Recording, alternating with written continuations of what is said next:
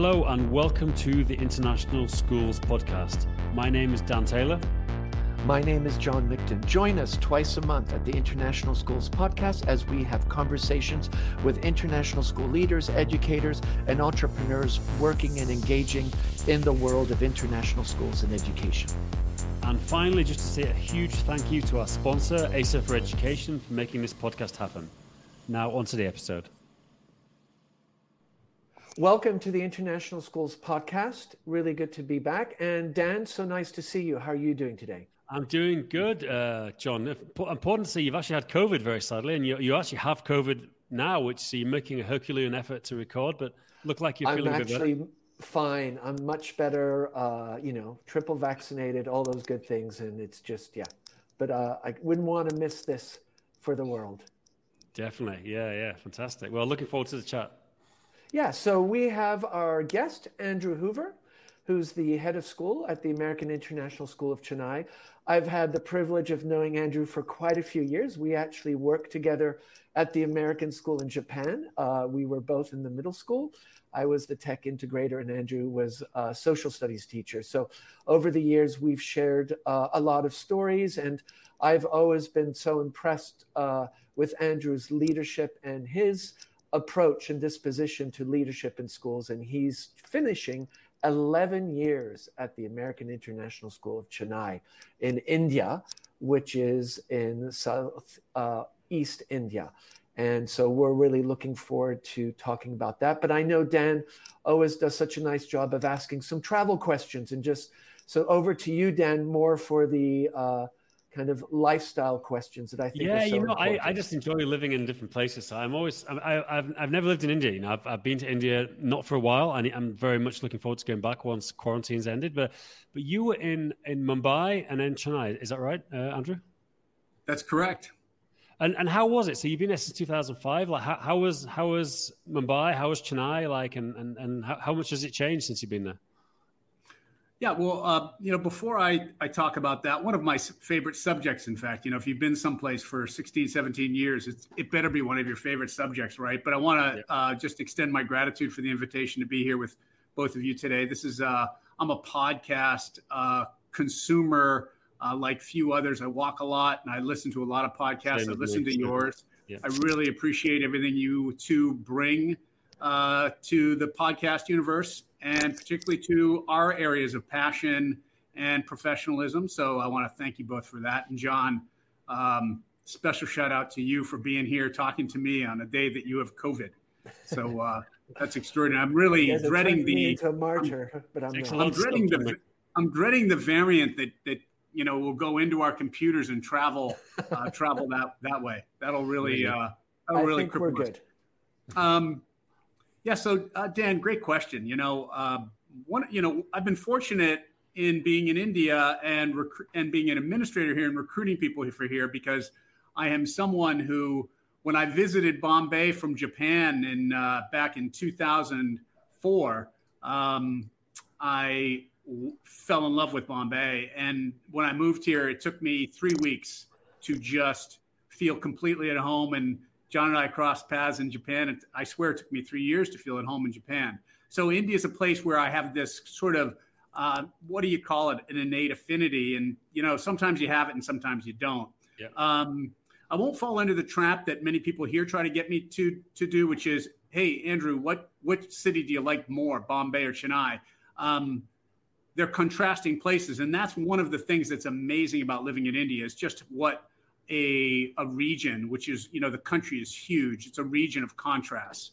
Um, and it's one of the things that I have found uh, particularly stimulating about it. And, um, and, it, and it's, it's one of the things I think that has kept me here because, you know, any place you're going to stay for a long time, uh, there's got to be some uh, fuel there to keep it new and to keep it interesting. And I just, I found this about Japan. I was in Japan for 11 years. Um, there was just always it, it, constantly surprised you. And this culture has got deep roots and it's yeah. also highly dynamic. I mean john's visited india fairly recently. He's come here to the school. You know chennai this city cooks you know it's up yeah. early and things are happening and things are changing.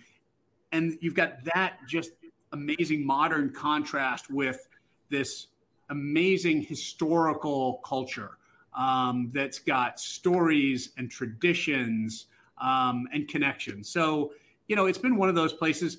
Obviously, you know, at, at the most interesting level, Bombay is a super city and a mega city. And we moved there from Tokyo, probably the world's largest, most organized city, to Bombay, which is organized wouldn't be the adjective you use to describe it. Fascinating place, um, just big and really kind of constantly at you and intense. And Chennai is a large Indian city, 10, 12 million, nestled along the coast of Southeast India, uh, very s- suburban in its sprawl, uh, but very Indian culturally, Tamil. Uh, again, fascinating places. I have loved being here. It's interesting. I think India, like for someone coming from the West, it's quite polarizing. I think when I, I was, I went there first of all in '93. We're backpacking all around the world, and spent like a month there and there was four of us, and two of us were just like fell in love with it, and then two just couldn't get out quick enough. You know, they just it wasn't for them. Yeah. I think yeah, you've got to either yeah. embrace the, you know, the how different it is, or, or it just doesn't work for you. You know. That's well, you know, my, uh, it, yeah, yeah. I mean, it, you know, it, it contrasted distinctly with with Japan, which I think is one of the reasons that I liked it. I mean, whenever you're going to leave someplace, you want to go someplace that's different. Yeah. Now, I, don't get me wrong. I loved Japan and I still do. But you know, when you're going somewhere else, you want to, you want someplace that's a little different. And India, culturally, this is a place that'll hug you. You know, yeah. so if you're up for if you're up for the hug, it's going to hug you back, and you you've got to. It, it's very open because of its long history of incorporating cultures and incorporating people as they've come through this area it's very much of a welcoming culture. It's a place traveling here, Dan, as you know, it's fantastic. Everywhere you go, you feel like you can get into it, uh, yeah. and you don't feel the straight arm. Um, and so, being here for this many years has meant that you know myself, our kids both. Uh, we have two kids. They they went to ASB in Bombay, and they've gone. They went here. Great travel experiences that they had, um, sure. and wonderful cultural experiences. And, and obviously, in, in, in, the time you've been there, I guess 20 years or no, 15 years, I guess you've been in India. Like you've obviously yeah. seen a lot of educators and teachers come and go. Like, what, I mean, what advice would you think? I mean, uh, there's probably some people listening to this thinking about working in India. Like, I mean, how, how have you seen most people really like it, or, or any advice you'd give? Like, any any thoughts about people, you know, thinking of working in India as a, as a teacher? Yeah, I mean, you know, the the one one of the pieces that I so first of all, you know, when you recruit for here, you bump into, you know, the example which is you gave. Some people have been here and they've they love it and they know they want to come back, and it's like, you know, recruiting into that cohort of international uh, educators is is glorious, right? Because they've they they get it, they've caught the Indian bug, and they want to be here. Uh, you know, for folks who may may not have thought about it, I think one of the things that I lead with which I think is actually kind of a helpful uh, filter if you're thinking about going into international, which is that India is a place that is not place neutral. India is a place that is going to remind you that you are in India every single day. Yeah. And it it and when you internalize that just a little bit, you have to consider, you have to reflect on your own relationship to culture and to cultural experiences. I think when I go a little further with that, what does it mean? It means that you, this is this is gonna it's gonna be there are gonna be times where it's really tiring.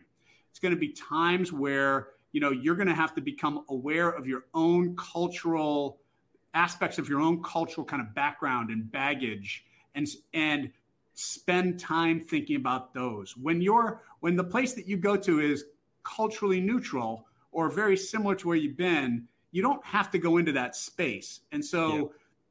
this space, is, you know, reflective spaces, if we learn nothing else from the pandemic, reflective spaces are tiring. And, you know, this place coming here, you're going to, you're going to have to spend some time uh, being, thinking about yourself as a cultural agent, because this place is going to remind you that, you know, culture is, culture is here and it's going to sit on your lap if you, and you're going to have to manage it. Fantastic. I think that's so important. Uh, you know, even in the fact when you are recruiting Andrew, I assume most heads there are cultural nuances to any place you go. And I think even coming to Japan or when we lived in Tanzania, I know we had a lot of talks about what does it feel like coming to a country where often power and electricity are not available. There's the medical might not be to the standards that you expect. And and I think right. it's so important that you internalize that as a candidate and understand what is your cultural compass and how might you deal with it. And if you've never done it, then you just need to be, I think, almost ready for some ups and downs, and some of them quite challenging. I don't know what you guys think. Yeah. Right.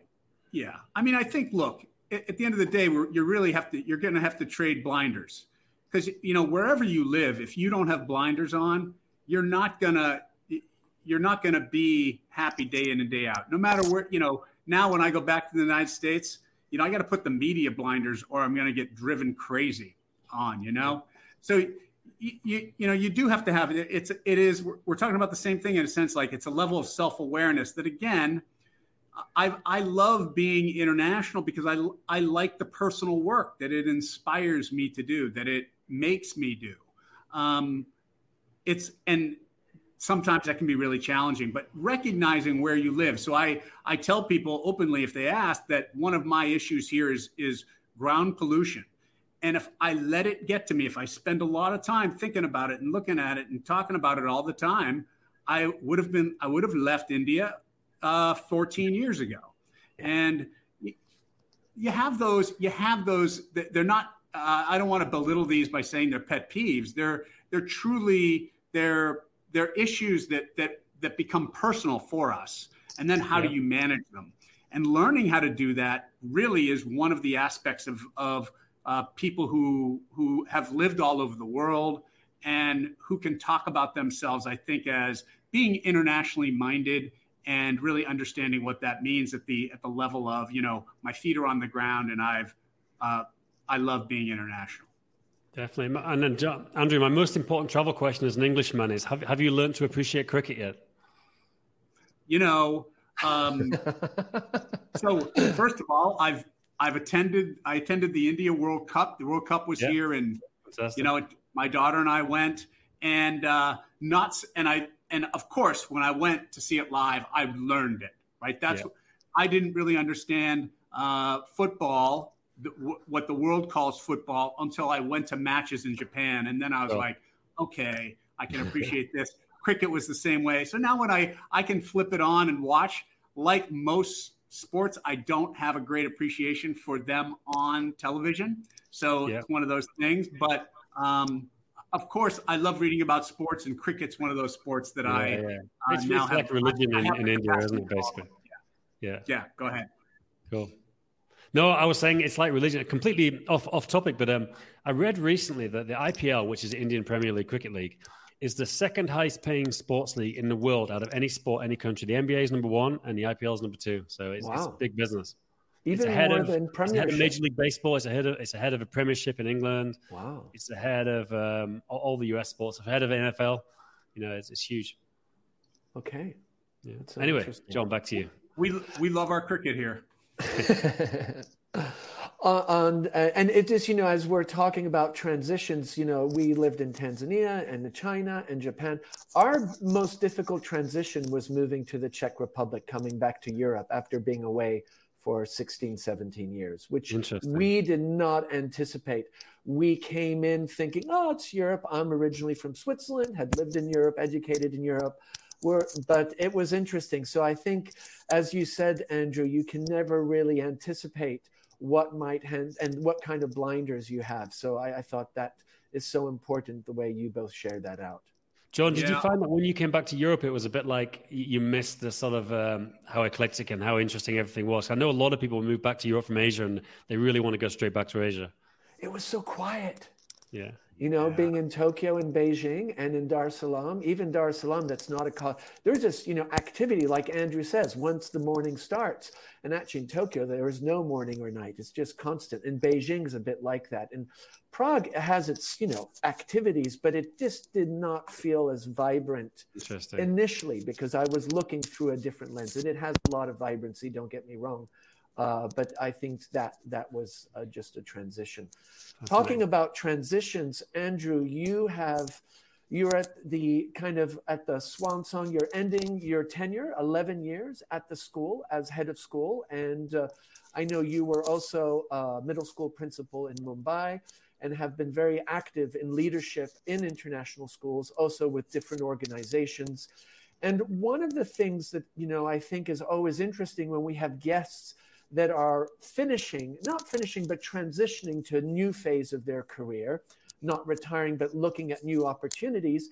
Kind of what are some of the things that you're walking away with today that maybe you weren't walking away when you first started? What are some of the things that you now have in your toolkit that maybe you see as opportunities to use in this new context that you're going to explore?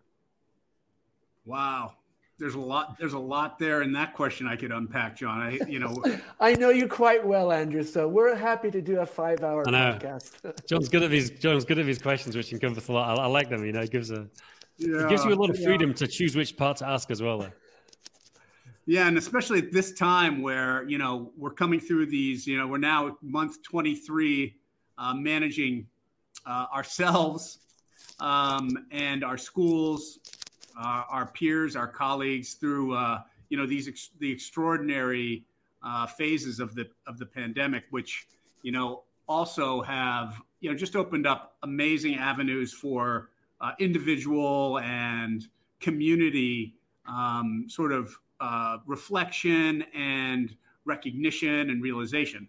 Uh, aside, you know, you know, John, I, I think I think one of the things I, I was, a, I was, I've been a teacher for about as long as I've been in a formal leadership role. So I, am a, I'm a little bit of an unusual head of school.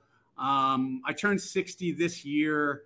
Um, I taught for 16 years. I was, you know, full-time teacher. I didn't go, I, I didn't, in many respects, I, I sort of became an accidental, uh, accidentally fell into formal leadership roles, but not so accidentally too, because I think as a teacher, I was really drawn to uh, kind of uh, work that was beyond my specific domain, if you'll pardon that limited notion uh, of the classroom. So I got really interested in kind of broader school change and and just interested in that work in the work that I got to do with colleagues you know as a team member or team leader and the change work that one does in a division and even at the school level. So I got I got kind of drawn into that. I think I think one of the reasons I got drawn into that is because I have a streak that maybe many educators have, which is that streak of idealism.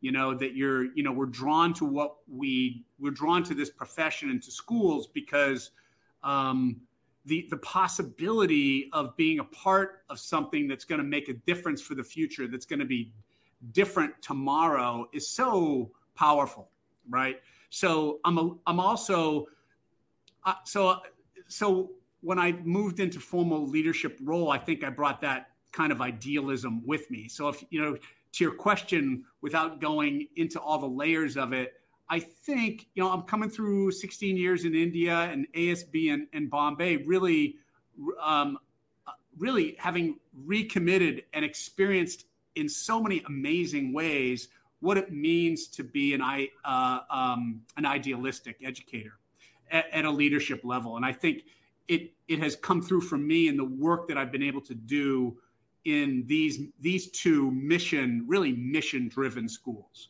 And what does it mean? I, I take, I, uh, John, you know this, I take missions uh, really seriously, not, not seriously in the, in a pedantic sense, but seriously in terms of like, you know, those, those are those should be our true north. And when they are, that's going to uh, open up lots of conversation, lots of constructive um, dialogue, and some conflict. um, and I find that space to be exactly where we want to be as schools. I am no less hopeful. I'm no less optimistic than I was, you know, when I was 26 and I took my first uh, teaching job.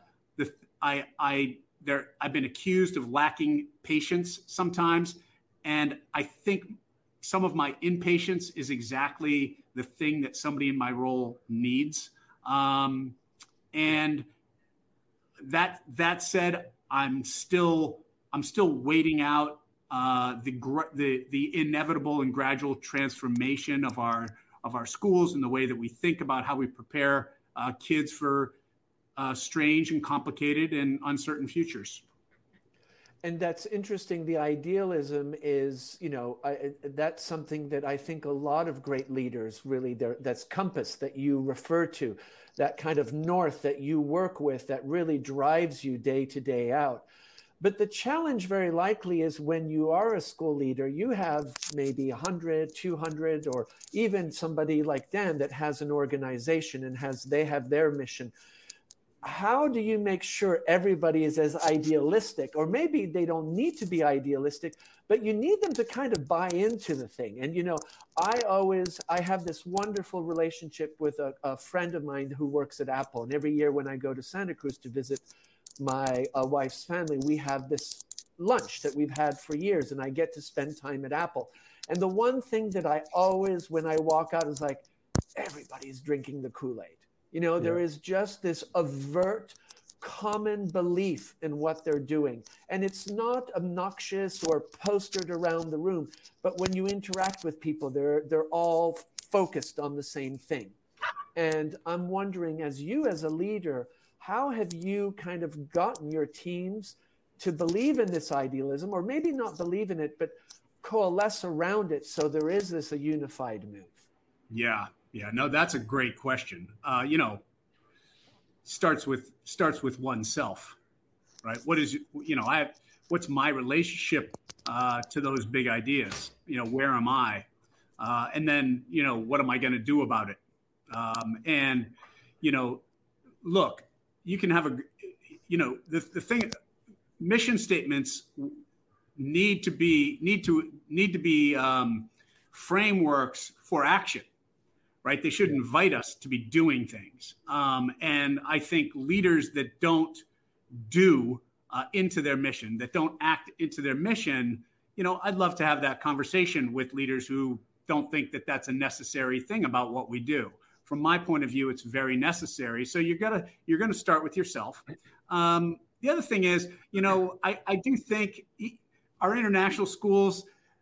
Some I, think uh, the the missions have a certain resonance when you look across, particularly schools that are, uh, I would say, oriented in a progressive uh, way, uh, have progressive ideas and ideals and progressive values. There is a certain commonality to the things that we want to um, things that we want to do, uh, the things that we, th- the way we think about school. But I honestly do think every mission is different, and I don't think they're all uh, they're not all created equal, and I don't think they're all of equal uh, substance. And I think that you know the substance is in the invitation that missions give to community members to have constructive conversations.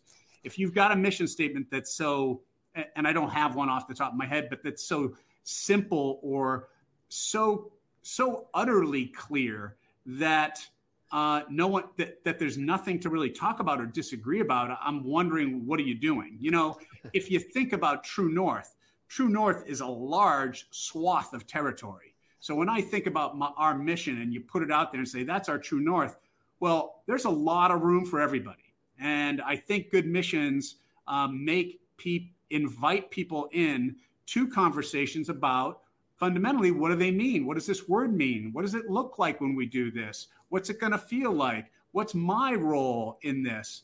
Uh, our missions all talk about students, but beh- right behind that are the implications for the for the adults and the community members as um, as as people who are going to you know the, the students are all kids are always watching and they're always listening and it's like what relationship does do these set of ideas have to me so i think you know, great missions invite the conversation and they also invite conflict. Good core beliefs and core values should invite constructive conflict, and we should be able to have uh, discussions where we disagree about how to do things while we all recognize, all right, this is the direction that we're going. I think when you when you like it worries me a little bit when I get the sense that people buy into the mission too easily. Like that that as as much as I'm as much as I'm um, sort of n- not pleasantly uh, surprised by people who just who come here and, and don't want to have anything to do with the mission. It's like we wear it on our sleeves. What why wouldn't you want to at least participate in the figuring out of it?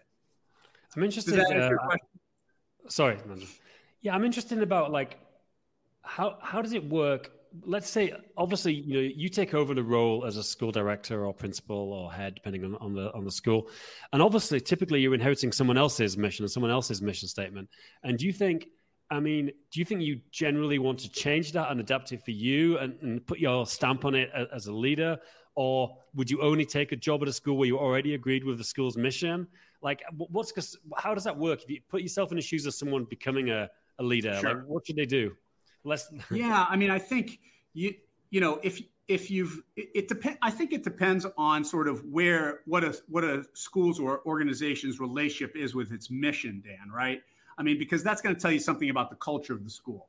Yeah. Um, so I I think yeah I think going going into a place with a mission with a mission if it doesn't resonate somebody like me who's idealistic I'm not going to be drawn in you know yeah. unless unless the charge is, hey, Andrew, can you come in and flip this, turn this thing around?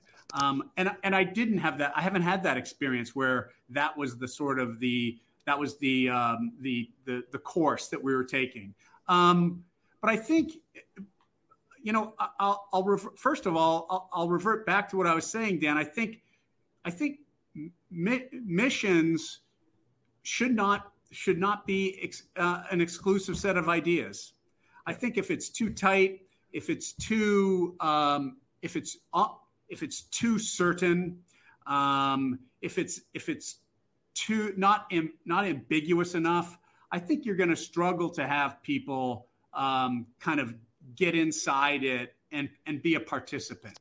Yeah. Um, so uh, you know you know and and, and I also think you know you, we have to be careful about um, you know, here we've had this mission. I, I, I was, I was, we didn't have a mission and we didn't have a plan. So when I came here, it was what part of the work of the first two years. So I definitely got to live it. But, you know, I wrote the mission. Uh, our community wrote the mission. There were 30 people in the room and all 30 people had to agree with it. And part of what you have to acknowledge about leadership is, um, I think, healthy and good leadership is leadership is not about getting what you want. Um, and I wouldn't say that this is my mission. In fact, I, uh, you know, between the three of us, uh, that's my sense of humor. Um, I really wanted the notion of pursuit of happiness in our mission. And yeah. I kind of went out on a limb in those meetings where we were really hashing it out. And the, the, the community group just shot me down. And it's like, okay, I'm moving on. I never got since since then, or probably even before before that, you know, I've been a bit of a student of happiness. I think happiness is a really important topic for schools to be understanding and learning about. What does it mean? Um, yeah. But nonetheless, you don't see it in our mission. And so, from a leadership point of view, you know, one lesson that you you learn early on in a formal role is it's not about actually in leadership. You're doing it. you're if you're not compromising, you're not you're probably not leading well. Yeah. That's so interesting, this idea. Yeah, one other thing, uh, Andrew, you mentioned earlier, which I find is really interesting, is like, you know, that you should you should question the mission. It shouldn't be something that you just have to accept. And honestly, I think a lot of schools get that wrong. You know, I work with a lot of schools. Like, for example, I work with some Christian schools, and their mission is, you know, Christ follows this. And, you know, I'm a Christian, so for me, I, I, I you know, I agree with this mission. But does every child automatically always, you know, they, they, I don't think I think the mission should be, you know, the children should be told, you know, this is something, you know, you you got to question this as well. Like I think you mentioned, it's not always just you have to um, accept every aspect of this as as the as the truth laid down from above, you know. Yeah, I mean, you know, it's in a sense, it it is a it is a promise, um, and it's it's so it's not if it's not a reality, and if it's true north, it's it's somewhat it should be somewhat abstract Yeah. Um, and so th- there should be lots of room for really good uh, uh, conversation. So, you know, to that, Dan, I often refer to our mission as the primary container for conflict, constructive conflict. Yeah. It's also uh, the primary container for alignment. It's yeah. also my my the first the first document that I'm going to make sure that I've got in my head when I'm making a big decision. Sure. Um, it's it's not a simplistic thing, and yeah, and again, I like the true north as a notion as a conceptual notion for the the mission because that that is a that's a lot of geography. Yeah. You know, in a in the notion of a true north, if I'm standing here in southern India and I point myself true north, there's a lot of territory there for the community to to engage with. Yep. And what's important that you keep bringing back, Andrew, is this idea of there needs to be uh, a, a, good discourse and there needs to be conflict, but constructive conflict. Mm. And I think that's something that, especially in this day and age with polarization, and we don't even need to go down that road, we all see it on our feeds and whatever. But I'm wondering, as a school leader, that how do you grapple with this tension of wanting people to be engaged in some type of discourse, call sure. it a conflict discourse, but at the same time make sure it's with empathy, there's some humility, and it's constructive because often in schools, you know, you have a, quite a wide spectrum of buy-ins and people get tired or they get cynical, et cetera, et cetera. How do you kind of, as a school leader, ensure there is kind of a bottom line that everybody plays by? Yeah, I mean, you know, um, that that's that's a that's a great question, John, and and um, you know, I'm I think that um, the, the question itself is an important one to keep on the table. You know, how let me frame it a different way. How do we how do we talk together, and how do we work together? And we know the quality of conversations and the ways that we have those conversations are going to be a direct reflection on the quality of work that gets done and the quality of the organization that we all, quality of the community. And when I say quality, again, I don't mean that. Uh, I don't think quality is everyone, you know, sitting around in circles singing the same song um, and doing everything the same way all the time. It's, but it it is about fundamentally. Let, let's go to some basics. Uh, you know, think of I'm, I'm a big Democrat with a small d. I believe in democratic processes. I believe in self determination and equity. And so when you think of that and you apply it, and I think that fits with the progressive school model, what do we believe in? We believe in respecting each other. You know, we believe that um, we believe in each person's uh, value as a human being. We acknowledge that each one of us has to determine for ourselves the kind of, you know, life of integrity that we're going to lead. We we see diversity and we embrace diversity because we know that diversity in all forms, including ways of seeing the world and ways of talking about or thinking about the mission, is going to make us stronger. It doesn't mean that it's always it it doesn't always feel great necessarily in the now, um, but I think. Uh, you know, th- this is the way. I think these. This is the way that healthy families, healthy communities, healthy organizations function, right? Conflict is endemic to our work together, as is consensus, as is um, uh, appreciation and gratitude and love. Uh, so I think those things need to go together. Um, you know, when you have that, when you have the problem where you know the core the core values don't make sense to someone, I think, you know, that's where you know that's where you have to have hard conversations, and that's where you know leaders become um, you know, really important to the community. Uh, and how do you handle that? Do you find in your tenure you've had to always come back to those conversations because you have transitions? You have teachers that leave, new administrators come in. So there's kind of a, a turnstile. So is this a, as a leader, would you say you never need to underestimate how many times you need to remind people of that?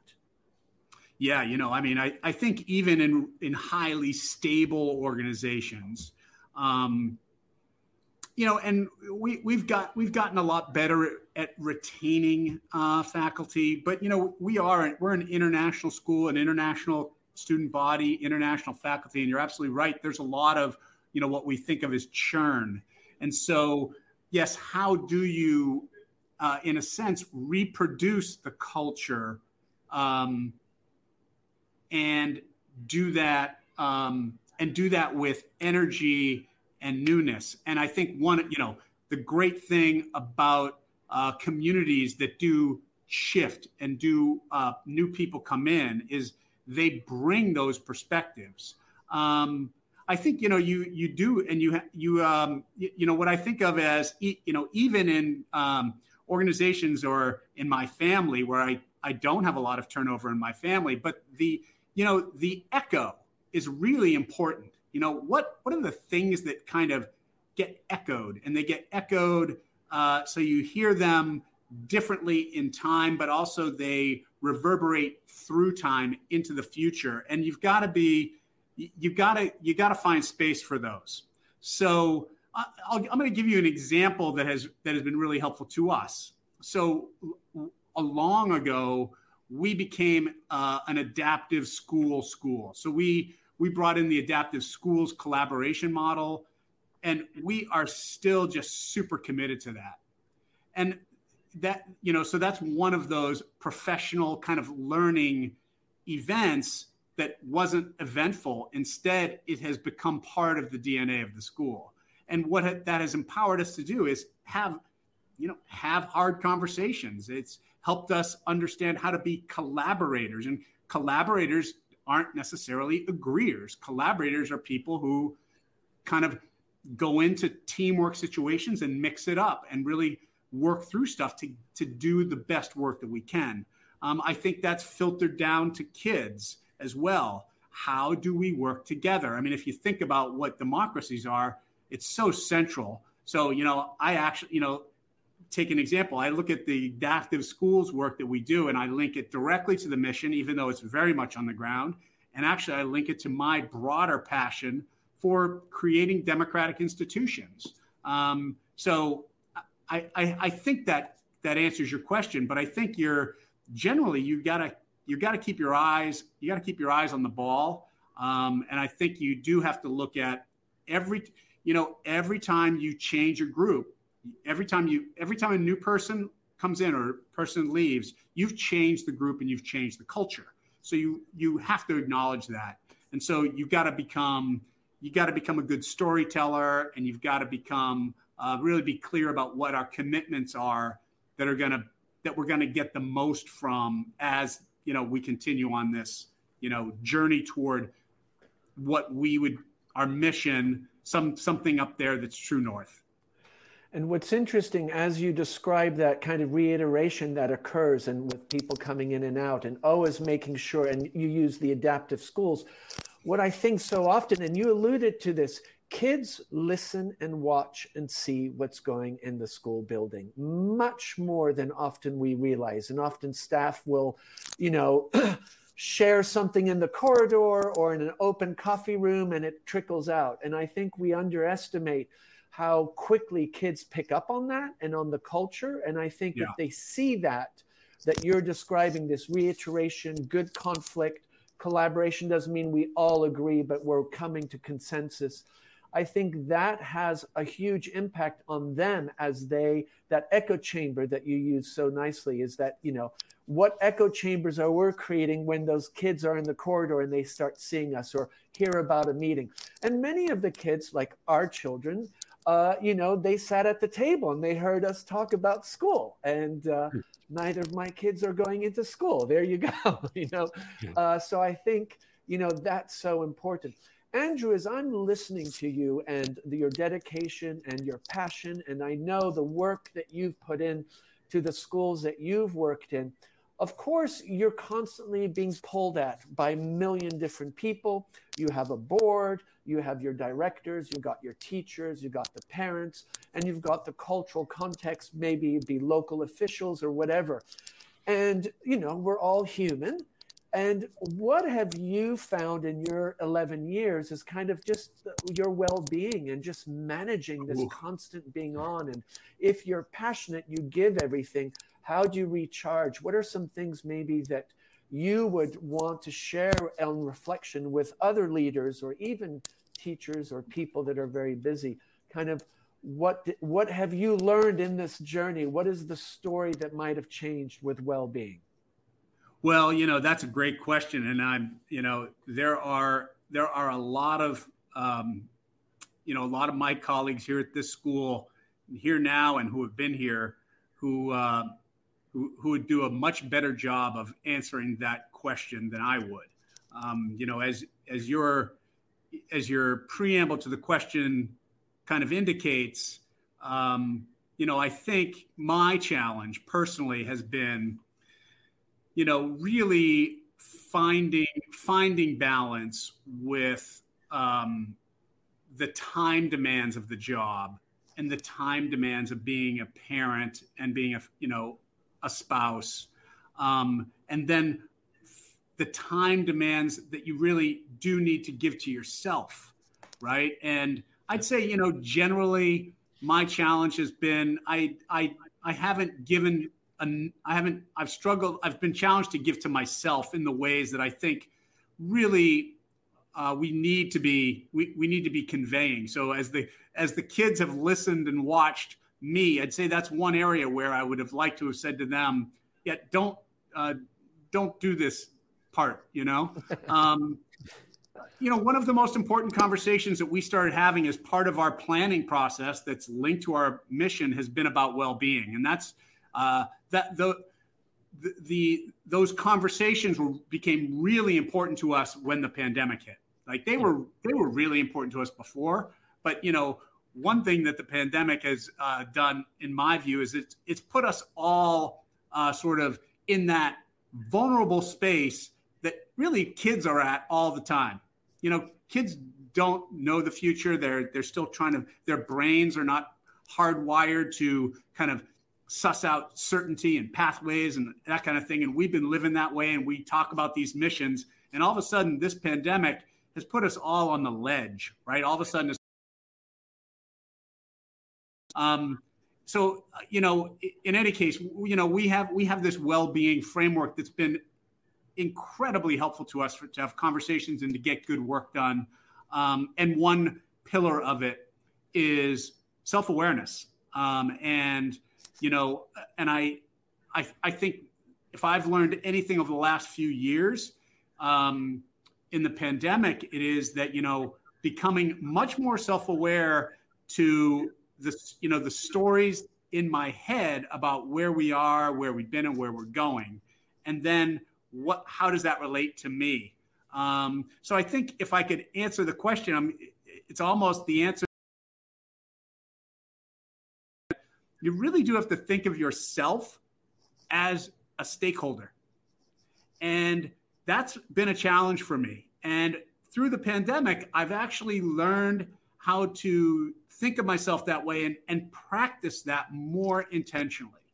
But the notion that you are a stakeholder of your own life, that, yeah, you have to judge, yep, I'm accountable to lots of people.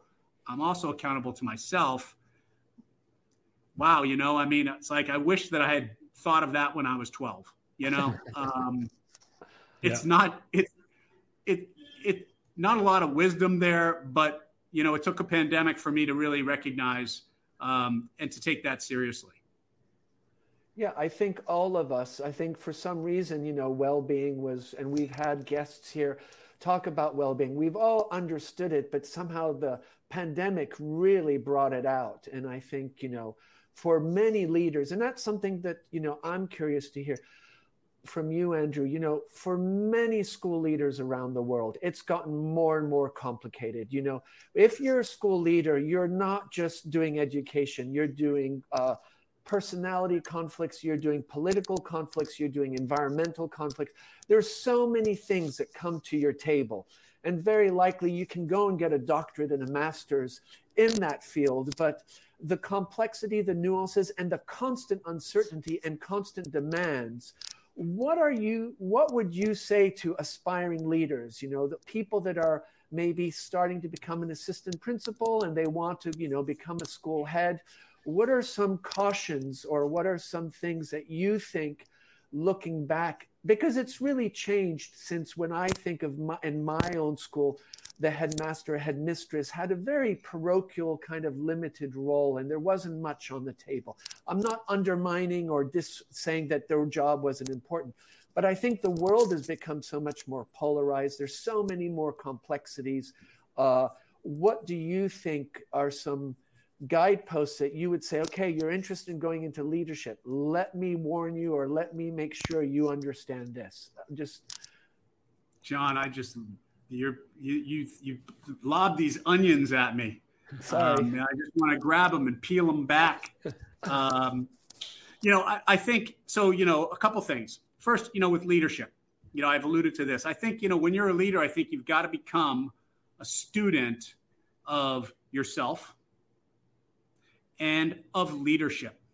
Don't underestimate when you you know sometimes as educators we think oh well i'm really good at curriculum instruction or i really i you know i like being with adults. Yeah and you're gonna there's there's an entire field of literature and thinking and processing out there called and it's about leadership. It's complicated. And so you you gotta so my a piece of advice there would be you know get serious about being a student of yourself and about the area of leadership. But you know someone aspiring to do that i think um, you know, I've got a 25 year old, John, like you, our kids are very similar in age, and a 20, 23 year old. You know, my conversation, what do you, what do you care about? What are you passionate about? And so, you know, in education, if, if you're, if, if you want to go into leadership, it, it better be something that you care about. There needs to be something there that you care about and that you're passionate about. And and if you are, if you've got those, if those fires are burning, then go and just, um, you know, remember to, you're going to have to know yourself differently than you probably have in the past. And there is, there is this complexity of roles that, you know, leadership fundamentally is a small L process. Um, you know, you, you certainly in flat organizations like schools, you don't lead with the title.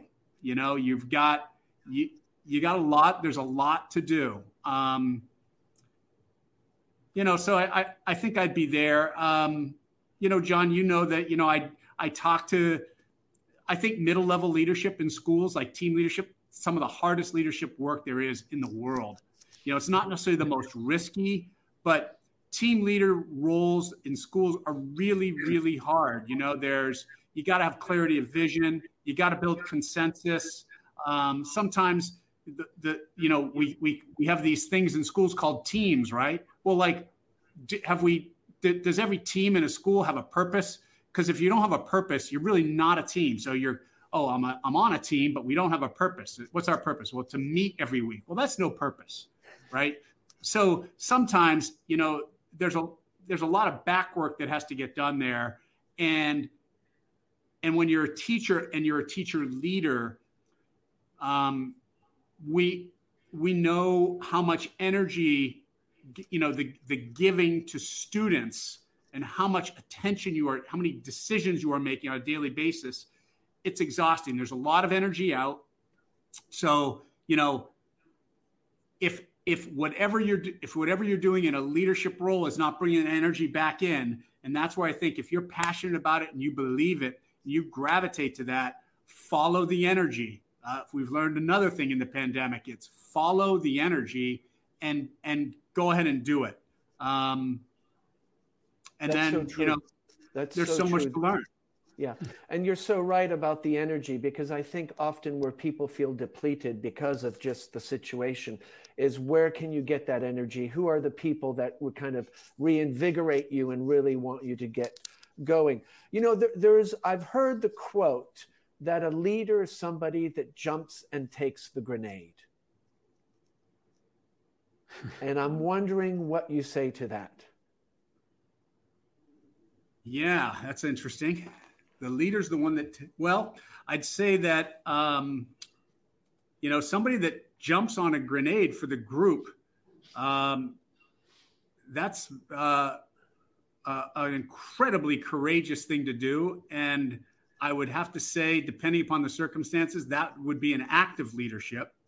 Um, i think um, you know so sometimes if I'm if I can extend the metaphor, I think sometimes as leaders, we are the only ones to do something.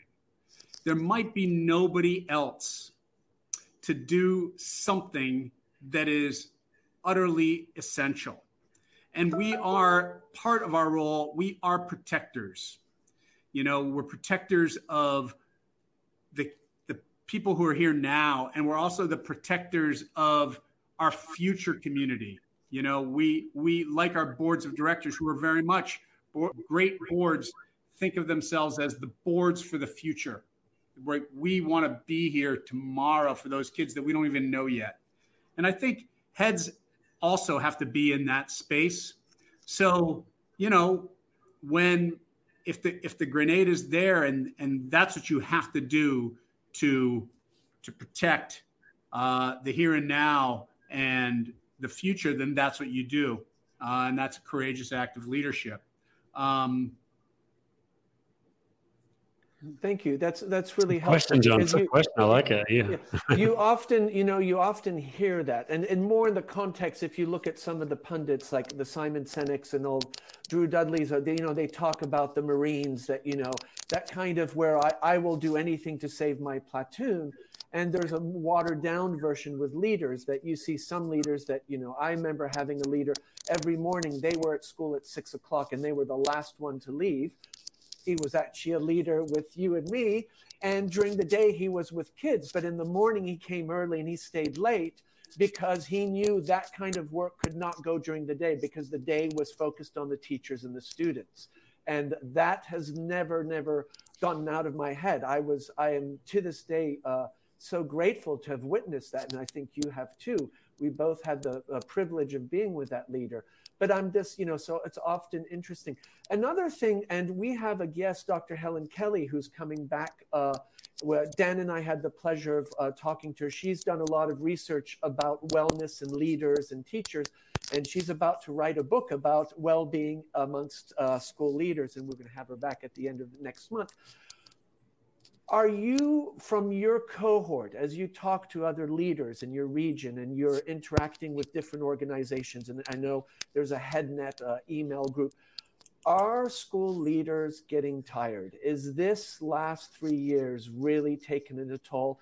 And are you seeing leaders saying, you know what, I'm done? Um, yes. I mean, I, you know, I don't know I don't see how anyone's kind of coming through this not, you know, not feeling, um, you know, not not feeling the the um, the fatigue, um, the cumulative um, stress, the uncertainty, um, the waves of it, um, you know, the burdens uh, that that brings along with it. I, um, you know, so whether you're a school leader or you know others I, am i think i think we've all we're all going through this and this is part of you know the great reassessment um, that that i think has been going on across many many fields. Um, leadership you know schools you know we're community organizations and these have been communities have been really hard hit by this. So it's changed the job made it very hard. Made it there's a there's been a lot of stress. Um, so I think there is a there's there's a lot of uh, tension in our in the system. Um, you know, and that said, it's also, you know, I'm going to look back on this and say, um, you know, what a, it was an amazing. It's been an amazing experience, and I'm not talking about in the past tense. It's not going away, um, but certainly, you know, I feel like it has, for me, it has re, you know, and I'm basically an optimistic person. I, I, I thrive on taking a lot of responsibility and trying to be, do my job well. But this is, this experience has, has really forced in me to do diff- a, a much different kind of um, personal work on a continuous basis and how I've had to rethink in our or you know what does it mean you know for us to take some responsibility and what does optimism mean you know there have been times where i've just felt like uh you know like am i I'm trying to be optimistic. Am I being real and genuine? And how what does it mean for me to be the optimistic person that I am in this context when I don't I don't have any clear view on the crystal ball than anyone else. Um, you know, and then where in a time that requires strength, what is what does the new humility look like? Um, so, you know, again, it's uh, this situation has it, it's exhausting because it's it's put it's made our missions and what we do very very real. There is no this is not a simulation. and when you have that experience, you know, I can jump on a grenade in my computer game or I can jump on a grenade. And when you have the experience in reality um, and you allow yourself that, there's just going to be a tremendous amount of growth. Um, and so I think that's what I think, I hope that's what's happening for, for lots of us. Uh, that, that it carries, there's a tremendous amount of risk and vulnerability there.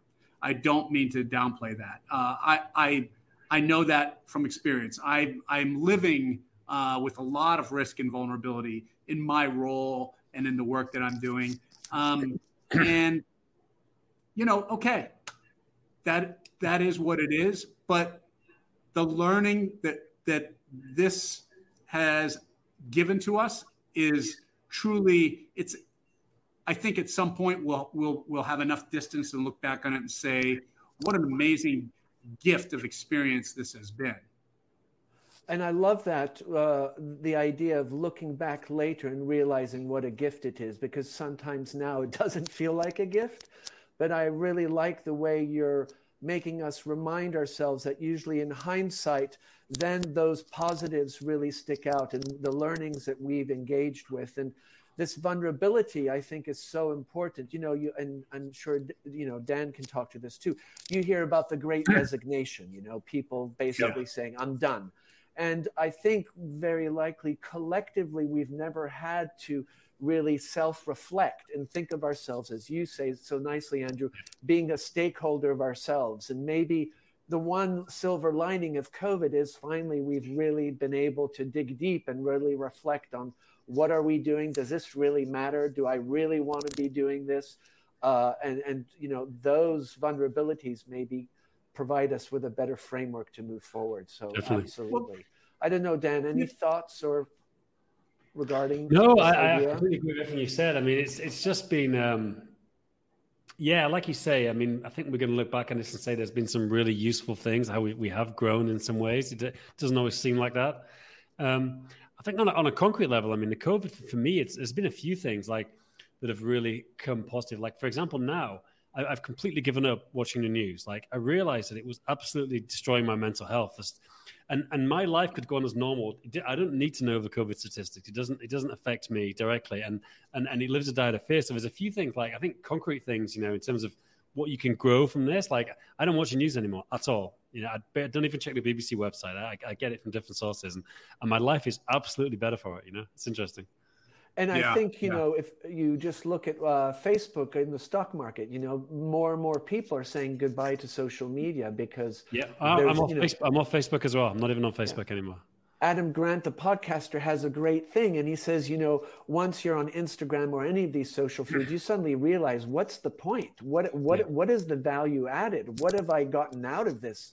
Absolutely yeah. nothing. I'm actually more miserable. That's exactly Andrew, right. I was actually feeling more miserable on Facebook by the time I left. So, like, what, what's the point? Yeah, yeah, mm-hmm. yeah.